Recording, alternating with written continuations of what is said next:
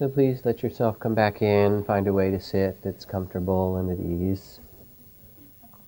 As people are coming back in, I have a, I have a question um, that just would help me a little bit. How many people in this room were not here last Monday night? Please raise your hand. About half the room. Okay. Um, that's that's useful to know. Monday night's a little like a tide pool. People come in a little bit, they go do something else, and then the tide brings you back in. So happy to see you. Yeah, wherever you've been swimming.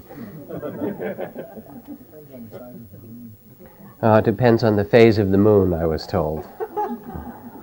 Ah, yes. Hmm. So again, let yourself sit and be at ease as best you can. And listen, um, not so much because there's something that you need to uh, learn. You know, you missed last week's class, your grade will be, you know, a little bit uh, lower because of it. But no, actually, it's more that the teachings are meant to be reminders than something that we should take notes about. They're the reminders of something that we've always known. Um, so if something sounds right, let it resonate with you, and if it doesn't, um, which there will be certainly plenty of, then just let it go.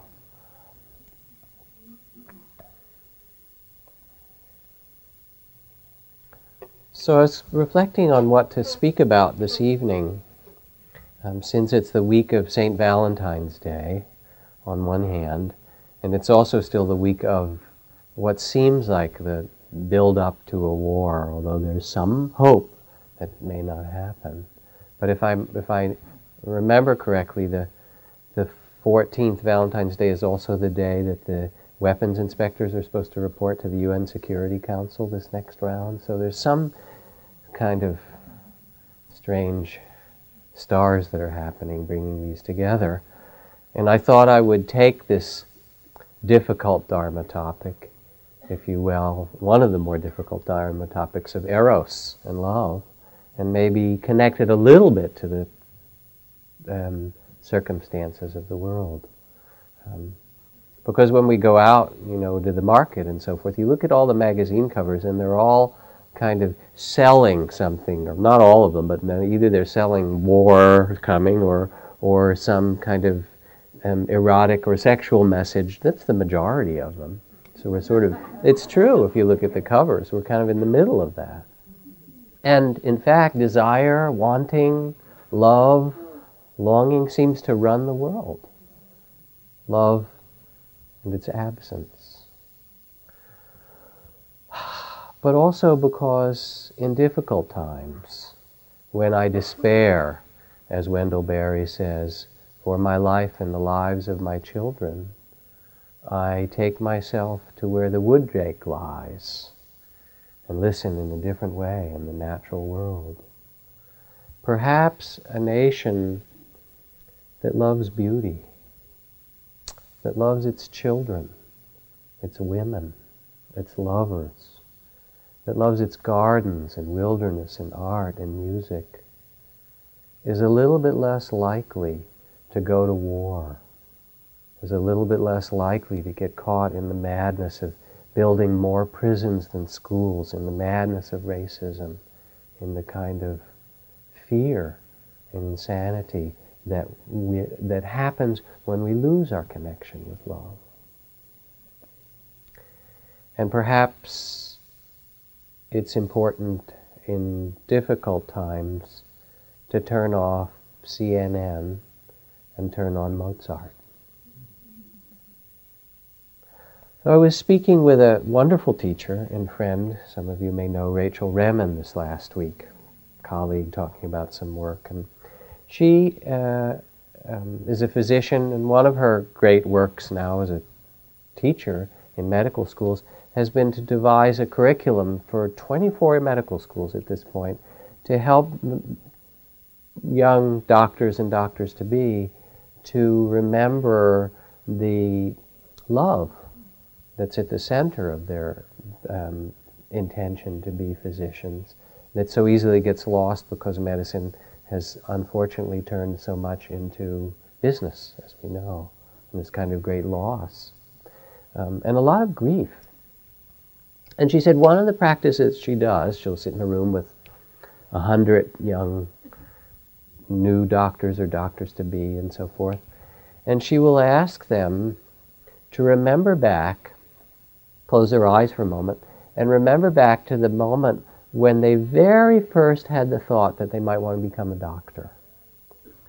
And then she goes on and she asks people to raise their hands um, for different years. How many were in college in their 20s when they, when they first thought they might go to medical school, be a doctor? A few hands go up. How many were younger, age 15 to 20? Certain other hands go up quite a few. How many were aged in high school? How many were aged 10 to 15, middle school? A whole bunch of hands go up. She said, How many of you had the thought you might want to be a doctor before age 10, age 5, 6, 7? And a third of the hands will go up. So it's so clear that it's a calling. It's something that's not just a profession, but there's something that calls us to that. And then what she asks them to do is to remember that moment and tell the stories. And pretty soon there are these people who've just finished, you know, um, maybe some rotation where they've been up all night and doing all these things, remembering what that innocence was of the first moment that called them to that particular art.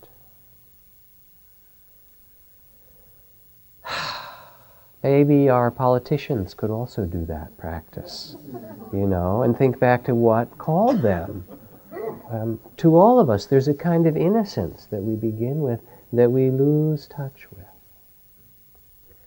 So I want to speak, as I say, as a kind of reminder, kind of take our time about this. Listen inwardly. Because if we reflect on our callings, if you will.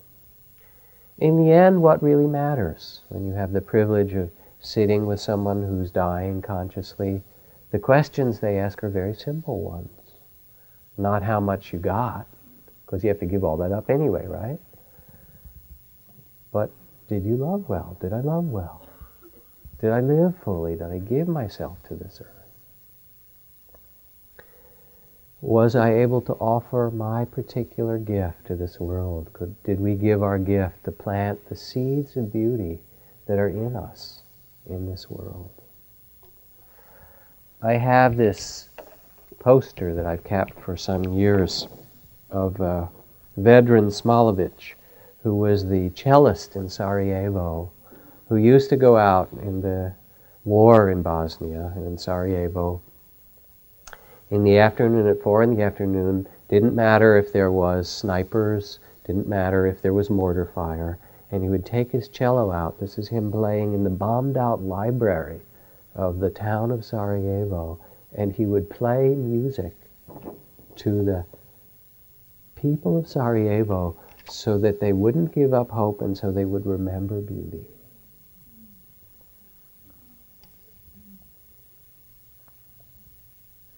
To offer our gift because this force of love in us is like the grass that pushes itself through the cracks in the sidewalk. It wants to flower and blossom. It's unstoppable.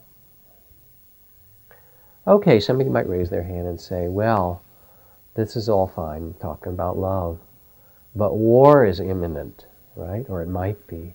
People are hungry. Um, there's so much injustice, there's so much suffering. We don't have time. We've got to get to those problems.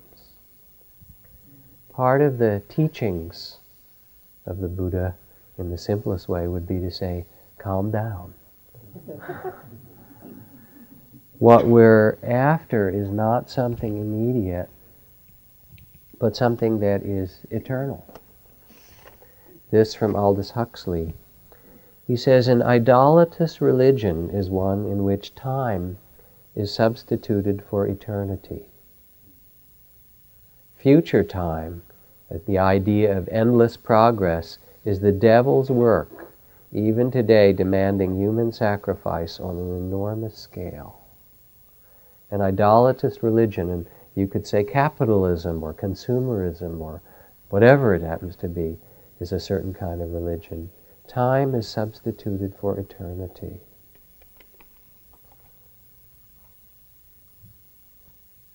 What does it mean to come back and live more in the timeless, in the reality of the present, than in the fears and confusion and struggles of life, personal and global?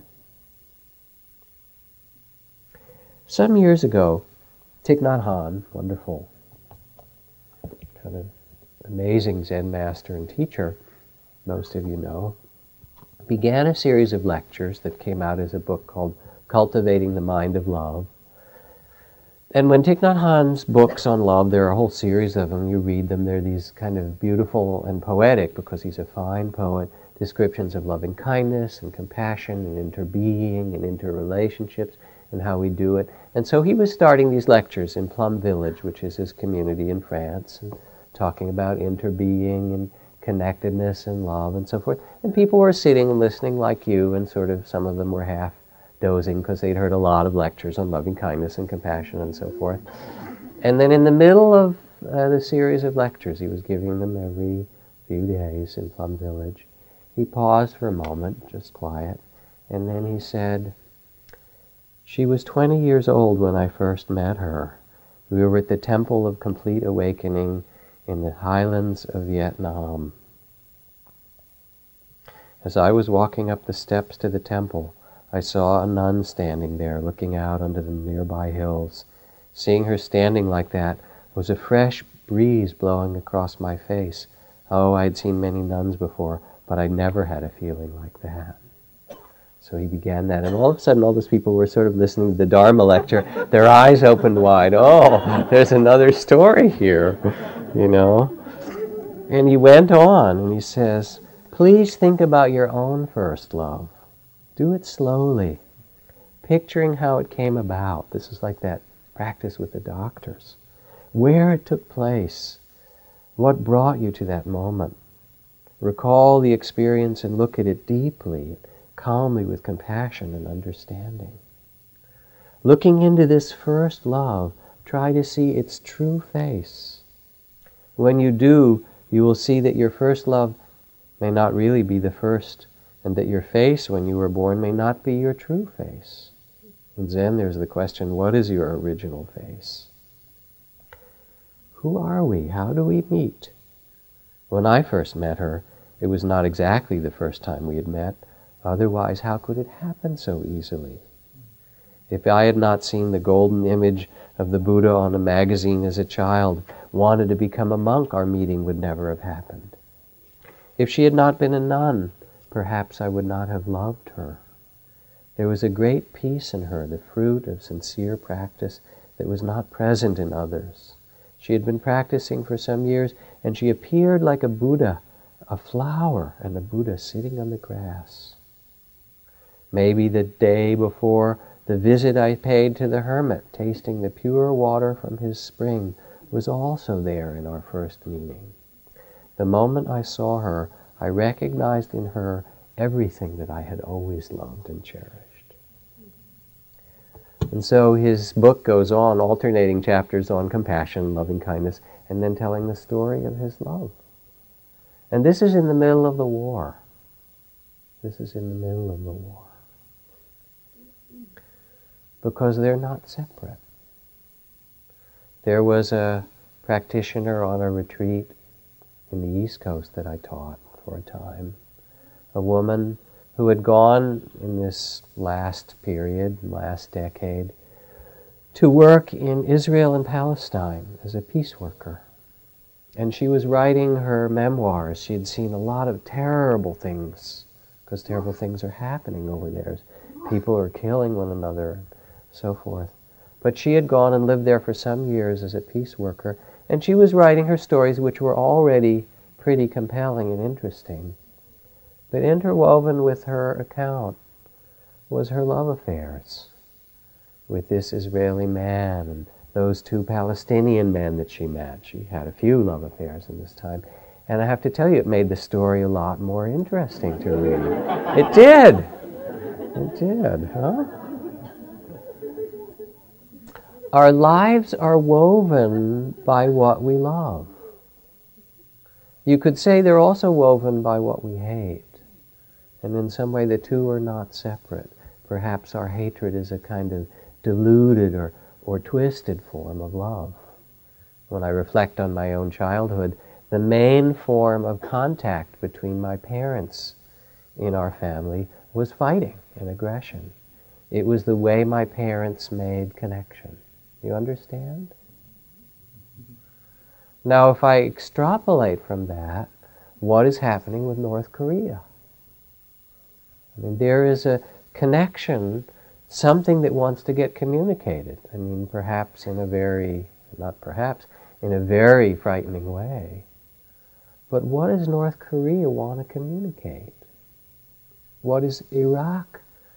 What is Iran? What are the Israelis, what do the Palestinians really want to communicate to us? And what would it mean to really listen? Oscar Wilde puts it this way Who, being loved, is poor? Who, being loved, is poor? And to be loved in some way is to be touched, to be listened to, to be received. All these places. So now I'm going to try and talk about Eros a little bit in this and see if this works. I don't know. We'll see. Eros, you know, I mean, it's become Disneyfied with little Cupid and things like that. But don't think that Cupid's arrows are only from Disney. They are this enormous force of both attraction and uh, danger.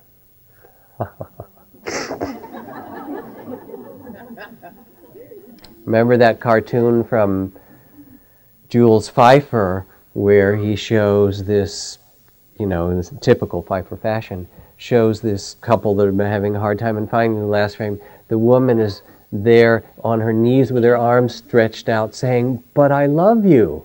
And the man in this particular cartoon is in the corner, shrinking back with his arms across his chest, saying, Don't you threaten me. Right?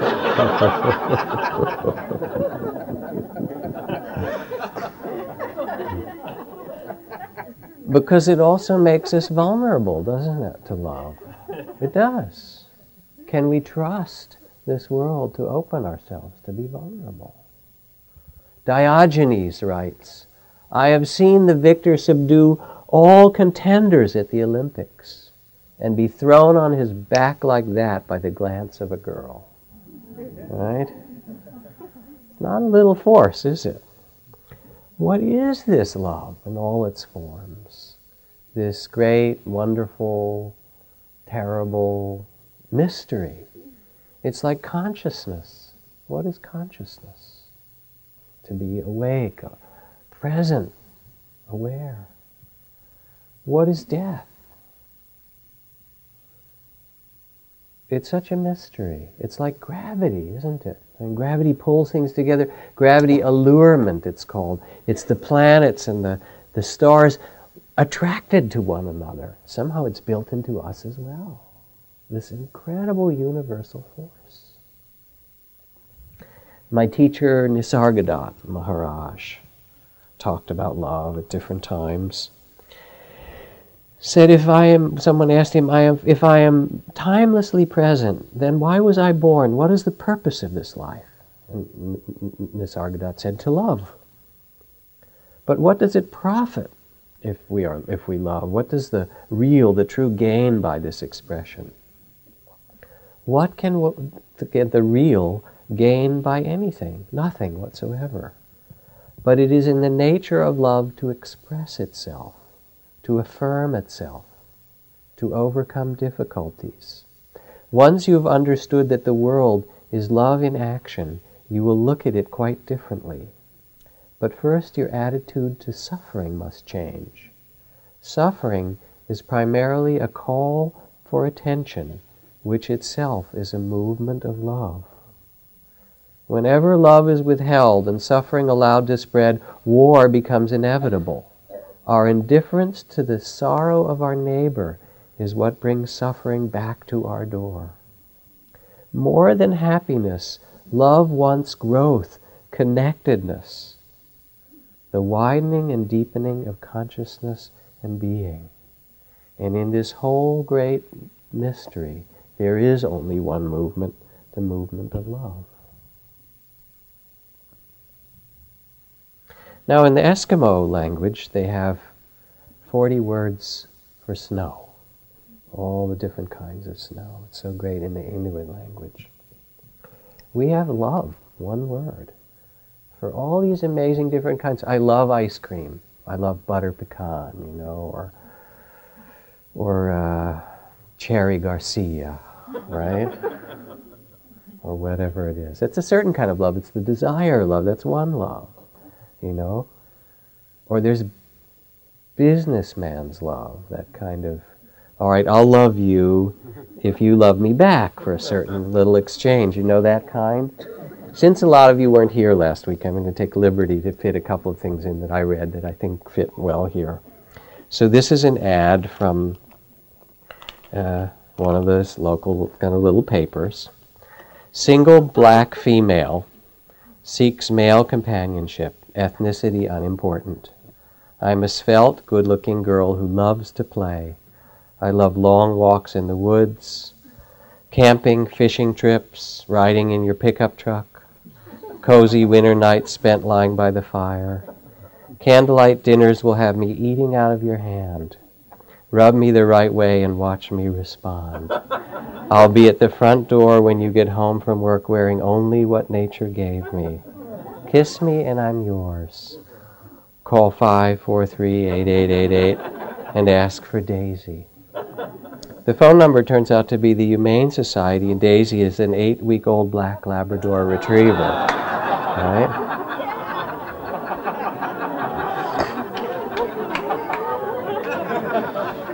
So much imagination in love, isn't there, right?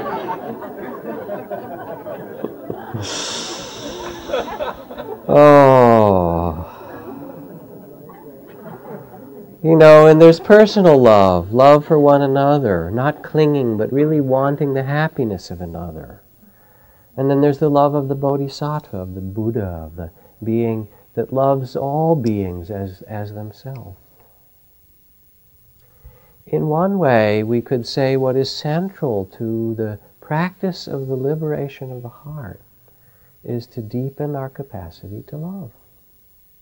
And the Buddha's instructions on mindfulness, on mindful or sacred presence, to neither grasp nor resist what is so, but to open to life as it is, to see life deeply and truly, is an instruction in love. And there are all those blessings that we read when we do the loving kindness meditation, you know. If you your heart deepens in loving kindness, your dreams become sweet and you fall asleep more easily and waken contented and um, Men and women will love you and animals will love you. You know that list. I, you've heard me read it. This is an Egyptian version of it, an ancient one. It's the same kind of list. To love is as good as oil and honey to the throat, as linen to the body, as fine garments to the gods, as incense to the worshippers. To love is like a ripe pear in a woman's hand it is like the dates we mix with wine. It is like the seeds the baker adds to the bread. And when we love, the days will be food set before us dates and honey, bread and wine. That's 4,500 years old, that poem. Here we are. It still tastes the same, doesn't it? Mm-hmm.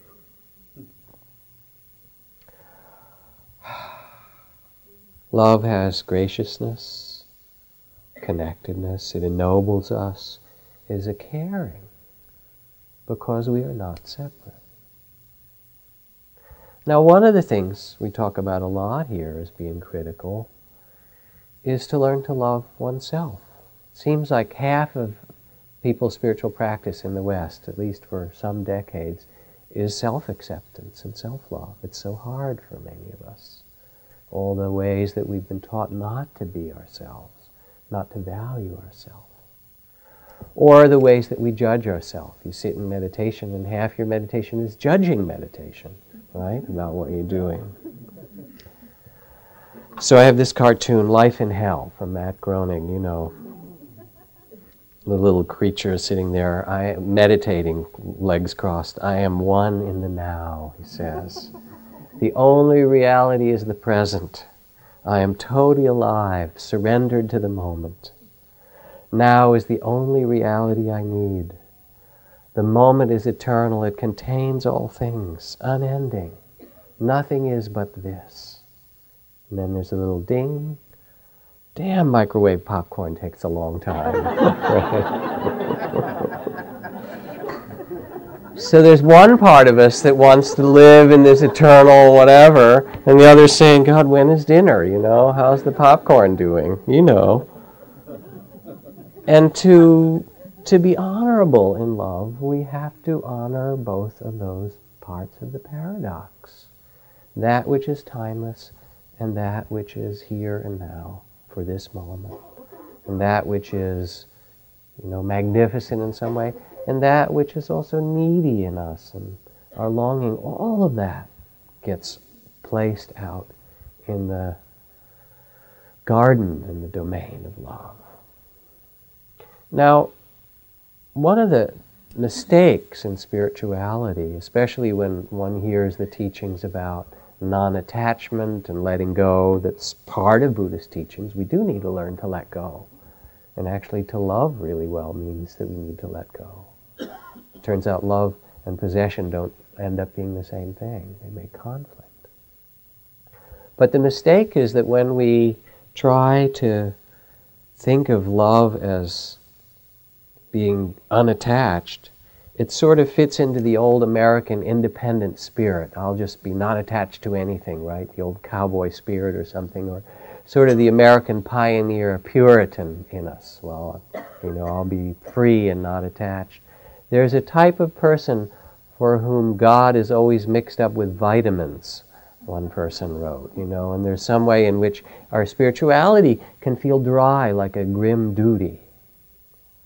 And this isn't the truth about love because we're not independent and we can't practice in an independent way. We are interdependent. And it is natural to love, and it's natural to want love and to want to be loved. And it's also natural to be dependent on others. Anybody in this room not dependent, raise your hand or open your eyes, I would say. we depend on the people who to stop at the red light when our light is green, or we wouldn't go very many blocks, would we? We depend on the people who grow the food that comes to the grocery store.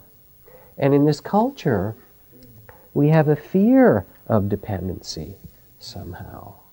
A culture, the cultural bias against a dependency, any emotion or behavior that indicates weakness. This comes from Mothering Magazine. This is especially true in the way we push our children.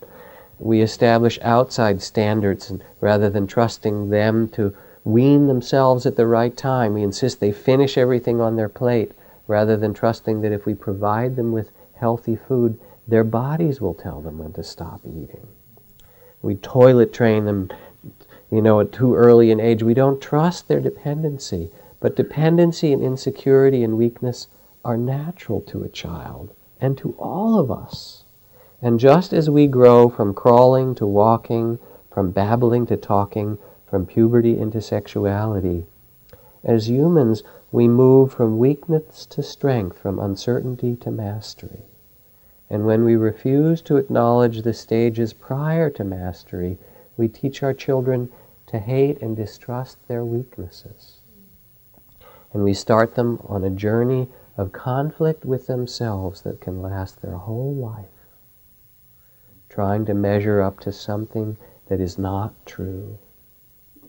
Begrudging dependency because it's not independence is like begrudging winter because it is not yet spring.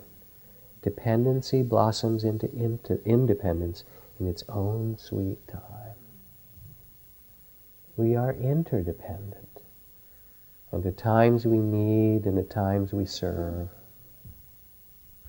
Now, one of the other things that plays into this kind of misunderstanding about being independent, non attached, is also the monastic tradition from the Buddhist world. Because the monastic tradition is celibate. You know, and there's a beauty when you meet somebody who's celibate um, and has chosen to do so. There's a joy to their celibacy. It's not like some grim duty or some trial.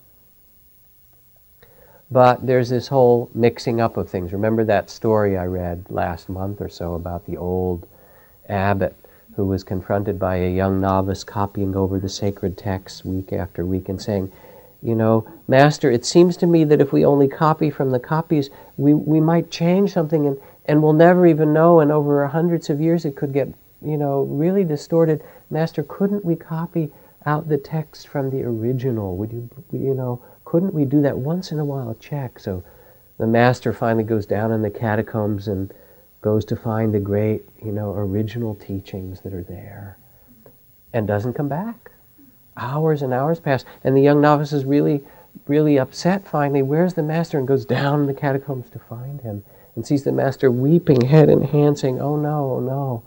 Master, master, what is it? And he says, Oh, the word was celebrate, not celibate.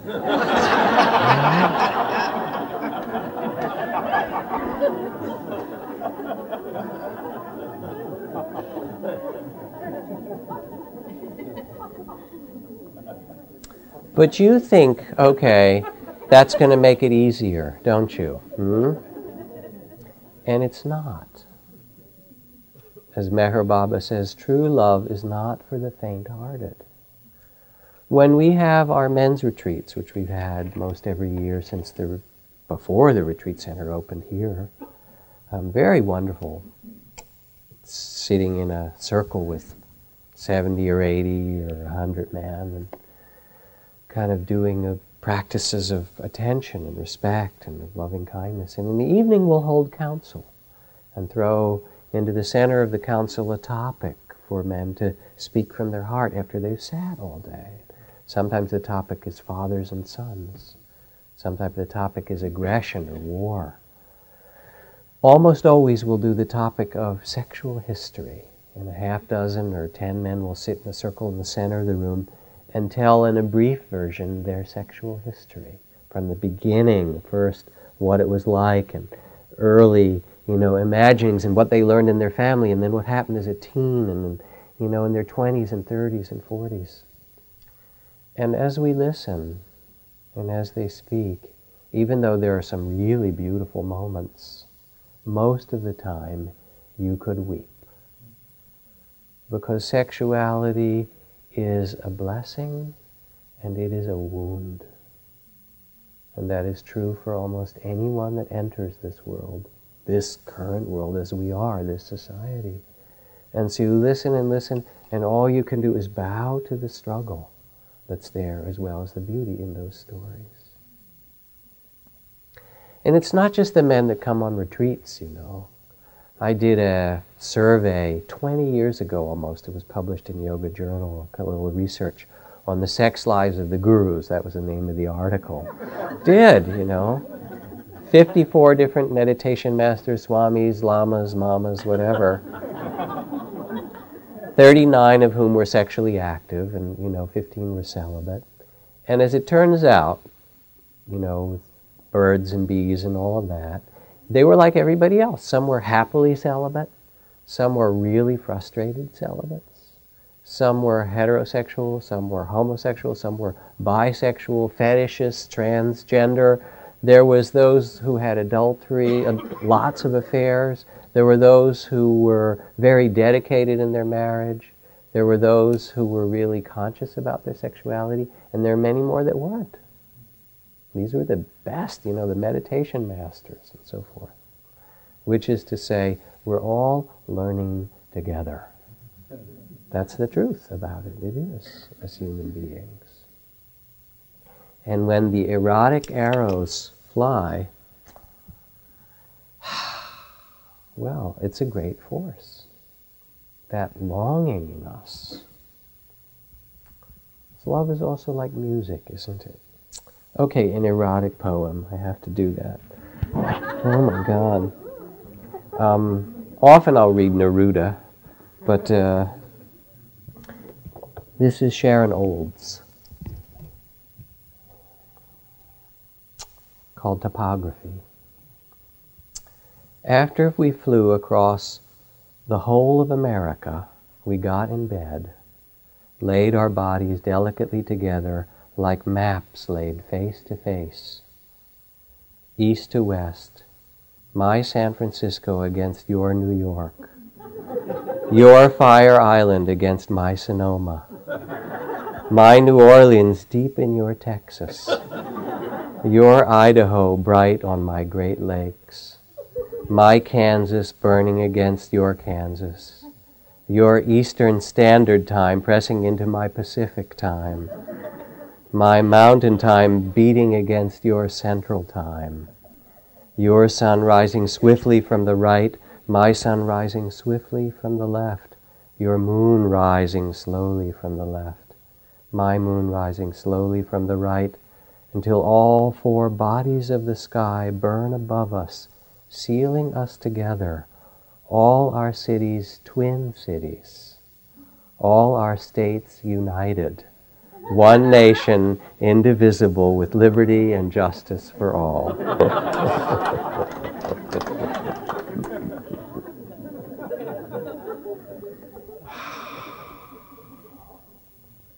so, what might it be like if we took eros and personal love and passionate attraction and relationships as a practice? Because Lord knows it requires practice, doesn't it? If we took it as part of our spiritual curriculum, the union, the surrender, the beauty in it, to not suppress our life, but to encompass it with our attention and our care the same principles would apply that apply in feeling your breath and body and, and states of mind as we sit in meditation. We would need to practice them. True love requires commitment and presence. You can't just say, All right, I've meditated, now the rest will take care of itself. One young woman who was a student of Joshu Sasaki, an old Rinzai Zen master, went to complain to him. She said, My husband and I have been in the community for several years now. We got married a couple of years ago, and he is so devoted to the teachings of Buddhism and he's so focused on enlightenment and emptiness that we don't really have a, a, a, a live marriage. He's all focused on getting enlightened, and I'm wondering, where is my husband? You know, and this Zen is ruining our relationship. So Sasaki Roshi called them in and said, You two, you come together to the next Zen session. And in the Zen session, you sit, you know, for a week, very intensively, and then four times a day you go to see the Roshi to answer your koan or your question. He gives you a koan, like what is the sound of one hand clapping or what is your original face? So they came to see him and bowed after they were established in the retreat. And he said, Here is your koan. How do you manifest Buddha while making love to your spouse? You must do this. You will sit one period and then you will go make love. and then you will come in and you will answer your koan. And then you will go back until you get your koan answered, right? And they that was their sesshin. They had to do that until they could answer their koan. I won't give you the answer. I'll let you work that out yourself. So, what would it mean to take it as our practice? True love requires commitment, presence. When somebody says, How do you love if you're not attached? Instead of attachment, what's asked for is commitment. Not to possess someone, not to say, You be this way, I need you to be this way for me, but rather a willingness to stay open and present so that you too might blossom and grow. My w- wish for you is that you blossom in love, as hopefully your wish will, be, will, will be that. Can you hear the difference between possessive love and the love that's based on commitment? It is the commitment the same as when you sit on the zafu. You know, if you sit there all these different things will come up in meditation. You say, Well, I don't like this one. I think I'll go, you know, and open the refrigerator, and you get up after 10 minutes. The same in relationships. Something difficult comes. The idea isn't you get up or change partners, but to commit yourself to stay present, to deepen your love. When I perform weddings, which I used to do, I don't do much anymore. Um, I give a little secret mantra to the bride and groom, which is two words. The mantra is this too. Because after a year or a month or a day or a few years, you realize, all right, I'm with this person, and I figured that I could accept this much, but this is beyond the pale. I can't accept this. This is, I didn't know this about them. This is really, I can't, I don't know if I can hang with this one. you bow, this too, this is the secret mantra. This too is part of the love.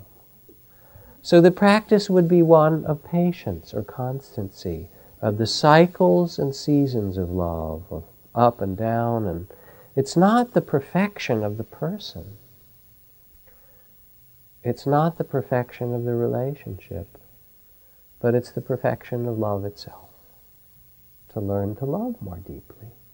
Mullah Nasruddin, the Sufi holy wise man and fool, he was sitting in the coffee shop one day, or tea shop, and said, You know, they were all talking about love. He said, This love is such a great mystery. I wanted to love too. And they said, Mullah, you should get married.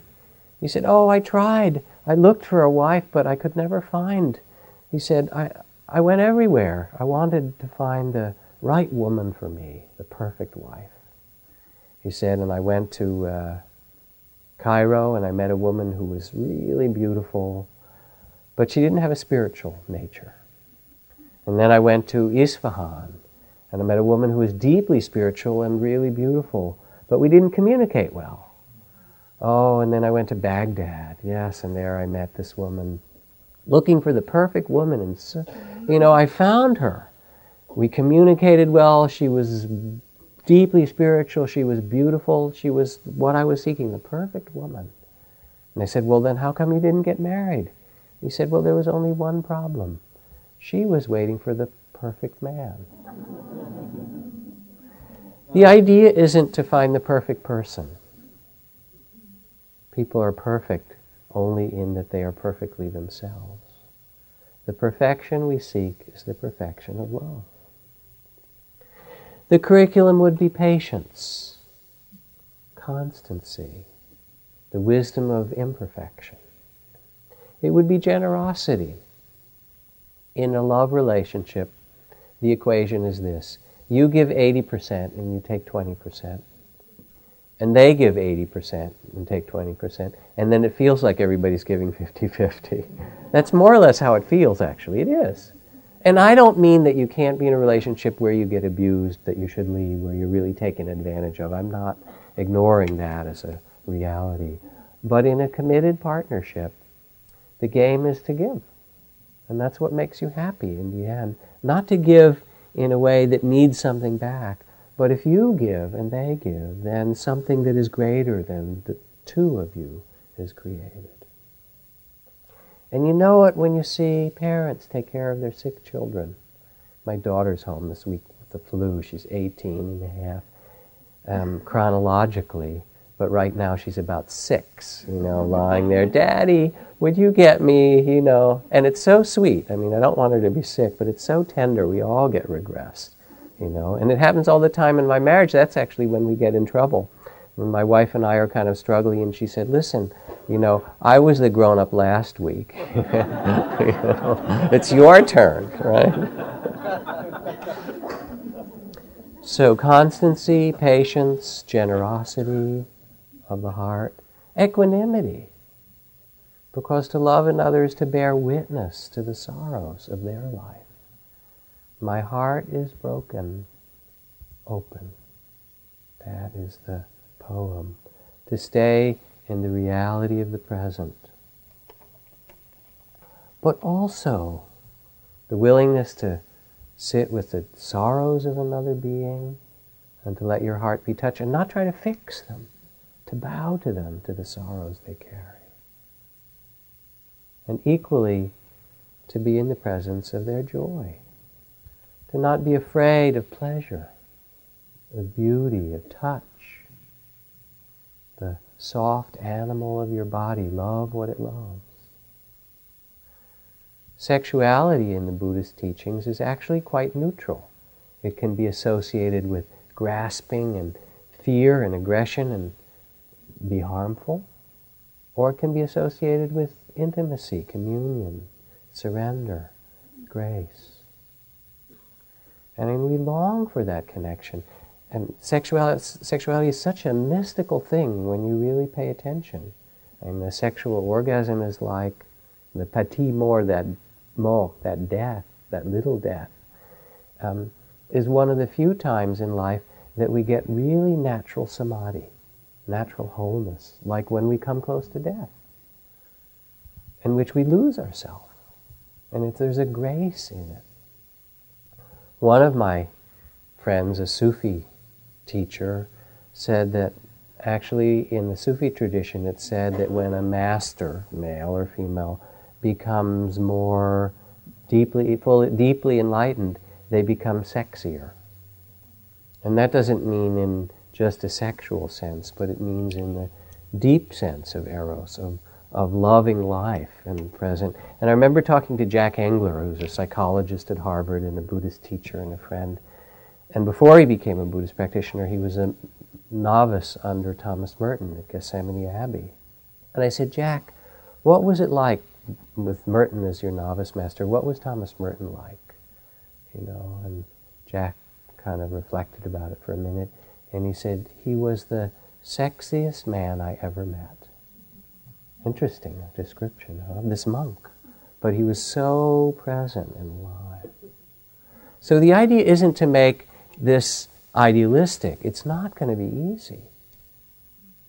But to willingly bring our attention and our compassion to our close relationships as we do in our meditation. Now, the fundamental precept is simply not to harm others. That's the basic Buddhist teaching through the misuse of sexuality. I always ask how many people in the room have made idiots of yourselves in your sex lives. Don't bother. Don't bother. We know the answer already. Right? So it can be terribly painful, but it also can bring such grace. So it's simply to not act in ways that harm one another. And then as we enter this realm, it's like any other retreat practice we do. You know, the hindrances are which we teach in every retreat. For those of you who come on retreat, you sit, you know, and you face the desire and wanting mind, and your anger comes up, and your sloth and sleepiness come up, and restlessness comes up, and doubt comes up. We talk about how to work with these in meditation. Well, in relationships, the wanting mind comes up, wanting someone else, something different. You know the if only mind? Right? I mean, I sat as a monk there, and I certain days I just had all these erotic fantasies. I don't want to be a monk. I want to have all these other things. But when I really listened, you know, which took some practice actually, because there they were, and you know, they're enticing. But when I really paid attention to when they would come back, what I noticed is that before they came, I would actually be feeling lonely. And I didn't like the loneliness. And so before I knew it, I wasn't even conscious of loneliness. Before I knew it, here was this whole erotic fantasy. And it was actually about my loneliness. Sexuality also becomes a mirror. So we face these energies, the wanting mind. What if I want something else? How do we practice with that? Oh, this is just the wanting mind. We know that. Or how about anger and judgment in our relationships? We each bring in our weaponry. I assure you, you've inherited on your mother's and your father's side a stiletto, a broadsword, you know, you have your arsenal. And so does your partner. And when things get tough, people tend to go back, you know, and bring out the weapons. So, what does it mean to be in relationship and know that that's true and say, all right, this is anger, and not to harm one another? Sloth or sleepiness in meditation is complacency in relationship, taking it for granted, not really tending to our garden, ignoring. Restlessness. Oh, I got to do something else, not tending to it. Doubt. Doubt comes, is this the right person? Am I doing the right thing? And it comes so much because we're so wounded. When we become close to another, the intimacy of being close to another touches the deepest wounds that we have. And there's this great grasping and longing to fill ourselves up, to connect in some way, and all the fears when it didn't happen. The body of fear arises. And each of these arise as a kind of withholding of ourself from the moment, from the reality of the present. Always I thought you alone were to blame, writes Ed Brown. But in this last instant my eyes open and I regard you with all the tenderness and forgiveness that I've withheld for so long.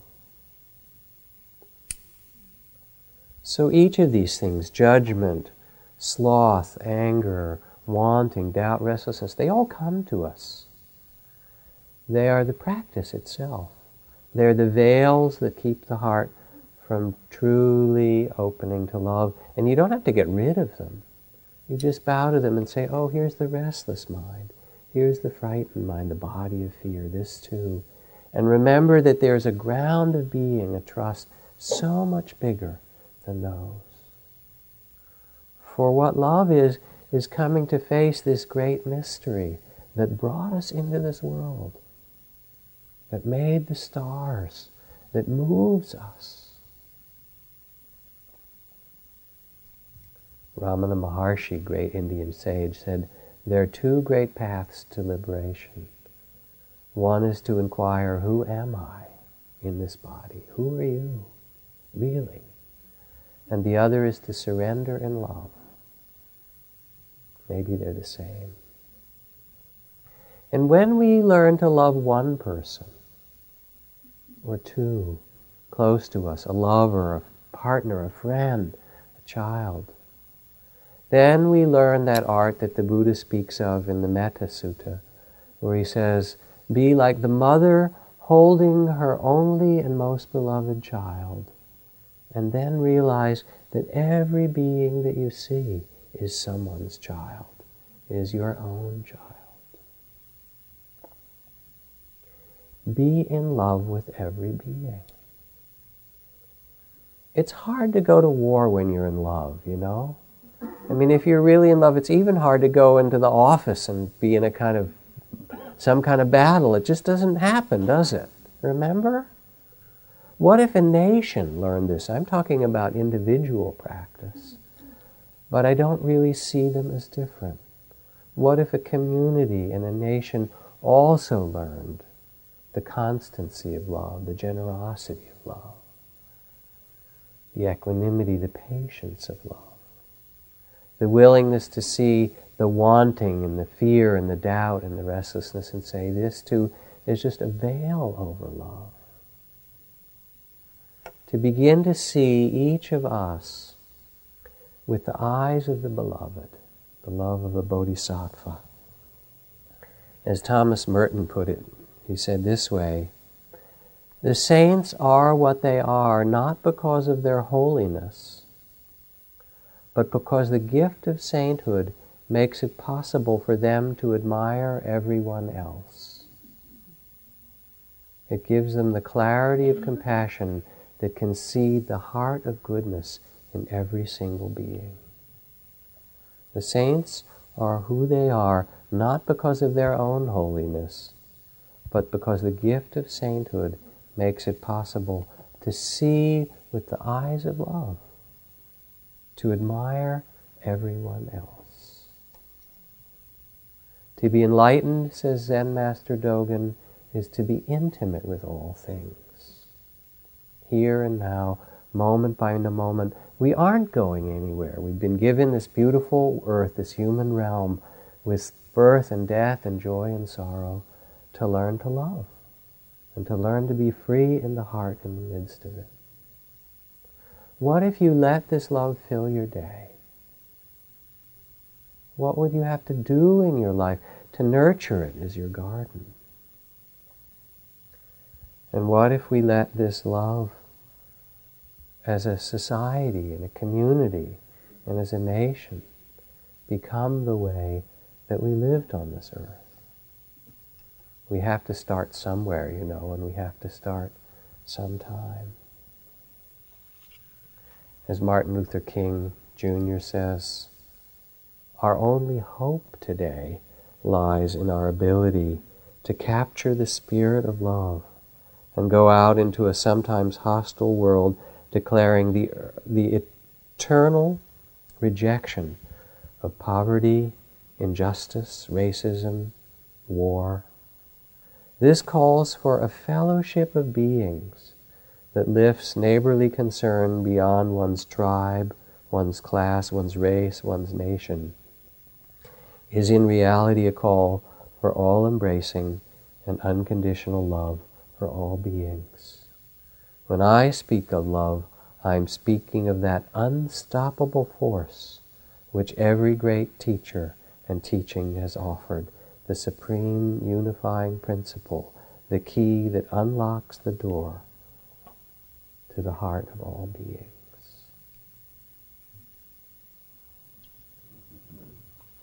Holy, holy, holy, says Allen Ginsberg. The world is holy. The soul, the skin, the nose is holy. The tongue, the genitals.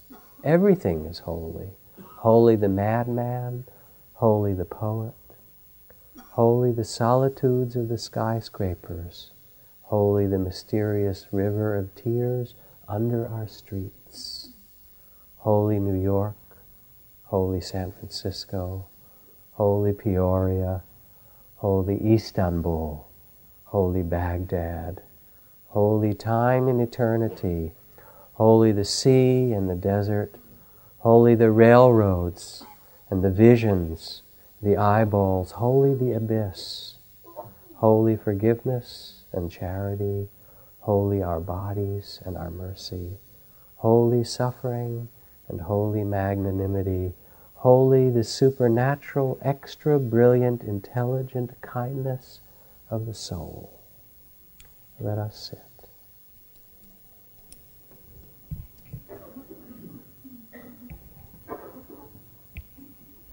That's the end of Howl, by the way, for those of you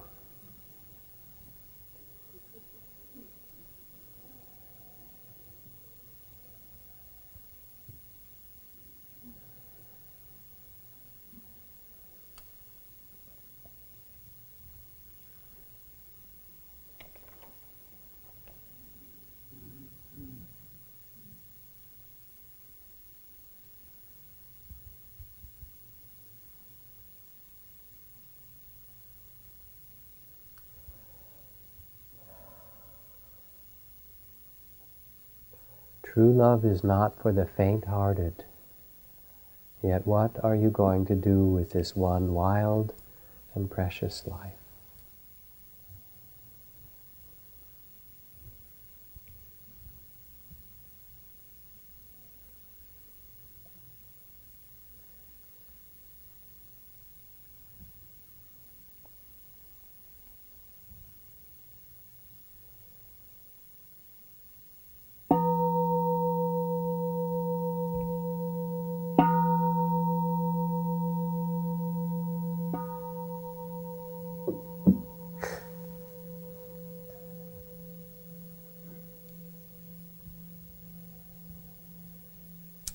So, in just a moment, we'll do a very simple chant, a few seconds of a chant, and then go out into the winter evening. Take whatever touches your own inner wisdom from these words and bring it forth into the world. This is a time when the world also needs your care and your love. The people around you, the communities we live in, this place on the earth. Lord knows the body politic. And each of us has our way. Each of us has our voice and our gift and our offering of love. So this is perhaps for Valentine's Day, it's just a thing for each of us to consider how to truly bring that forth. Um, next week, I will be traveling. I'm trying to remember who will be teaching next week. Do you have a. Um, oh, Julie Wester. Wonderful. Julie Wester is one of the um, senior teachers here at Spirit Rock and a um, beautiful presence, Dharma teacher. And then I'll be back the week after that. Um, I want to thank you all for your kind attention, for your generosity and the support of Spirit Rock. We're in the middle of the two month retreat, so you may hear the bells ringing. And it's a beautiful thing to be on retreat. If you've never been on retreat for a week or more, it's one of the great things in life. Talk about love, just to be in the silence and listen to yourself and the trees. It's quite magical, so when you can, please do that. So tonight we'll just do that one simple chant, you know, in the Buddhist tradition, and the text, there's this one sutra called the Text of Complete and Perfect Wisdom, Enlightenment in 80,000 verses. That's summed up in 8,000 verses and in 800 verses, and fortunately for our sake this evening is summed up in one syllable. The reason this one syllable in Sanskrit is considered the summary of the text of perfect wisdom, the first and the last of all sounds, is because it's the sound of opening or letting go. It's the seed syllable ah. And I see ah as the opening to then be present for this world. So let us chant ah, and you can let go of whatever wants to be released so that you are open to the beginner's mind of this moment, next and next.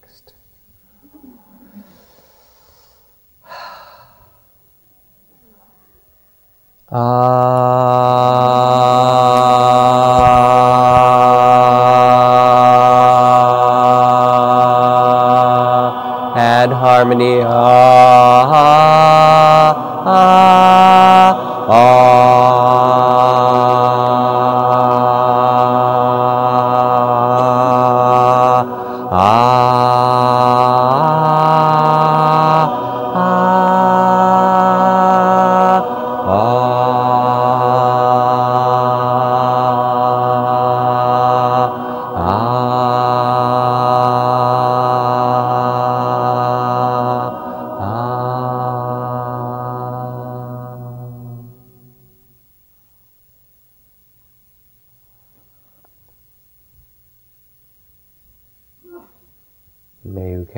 sweetness of that sound in your good hearts as you go through the week ahead. Thank you. Good night.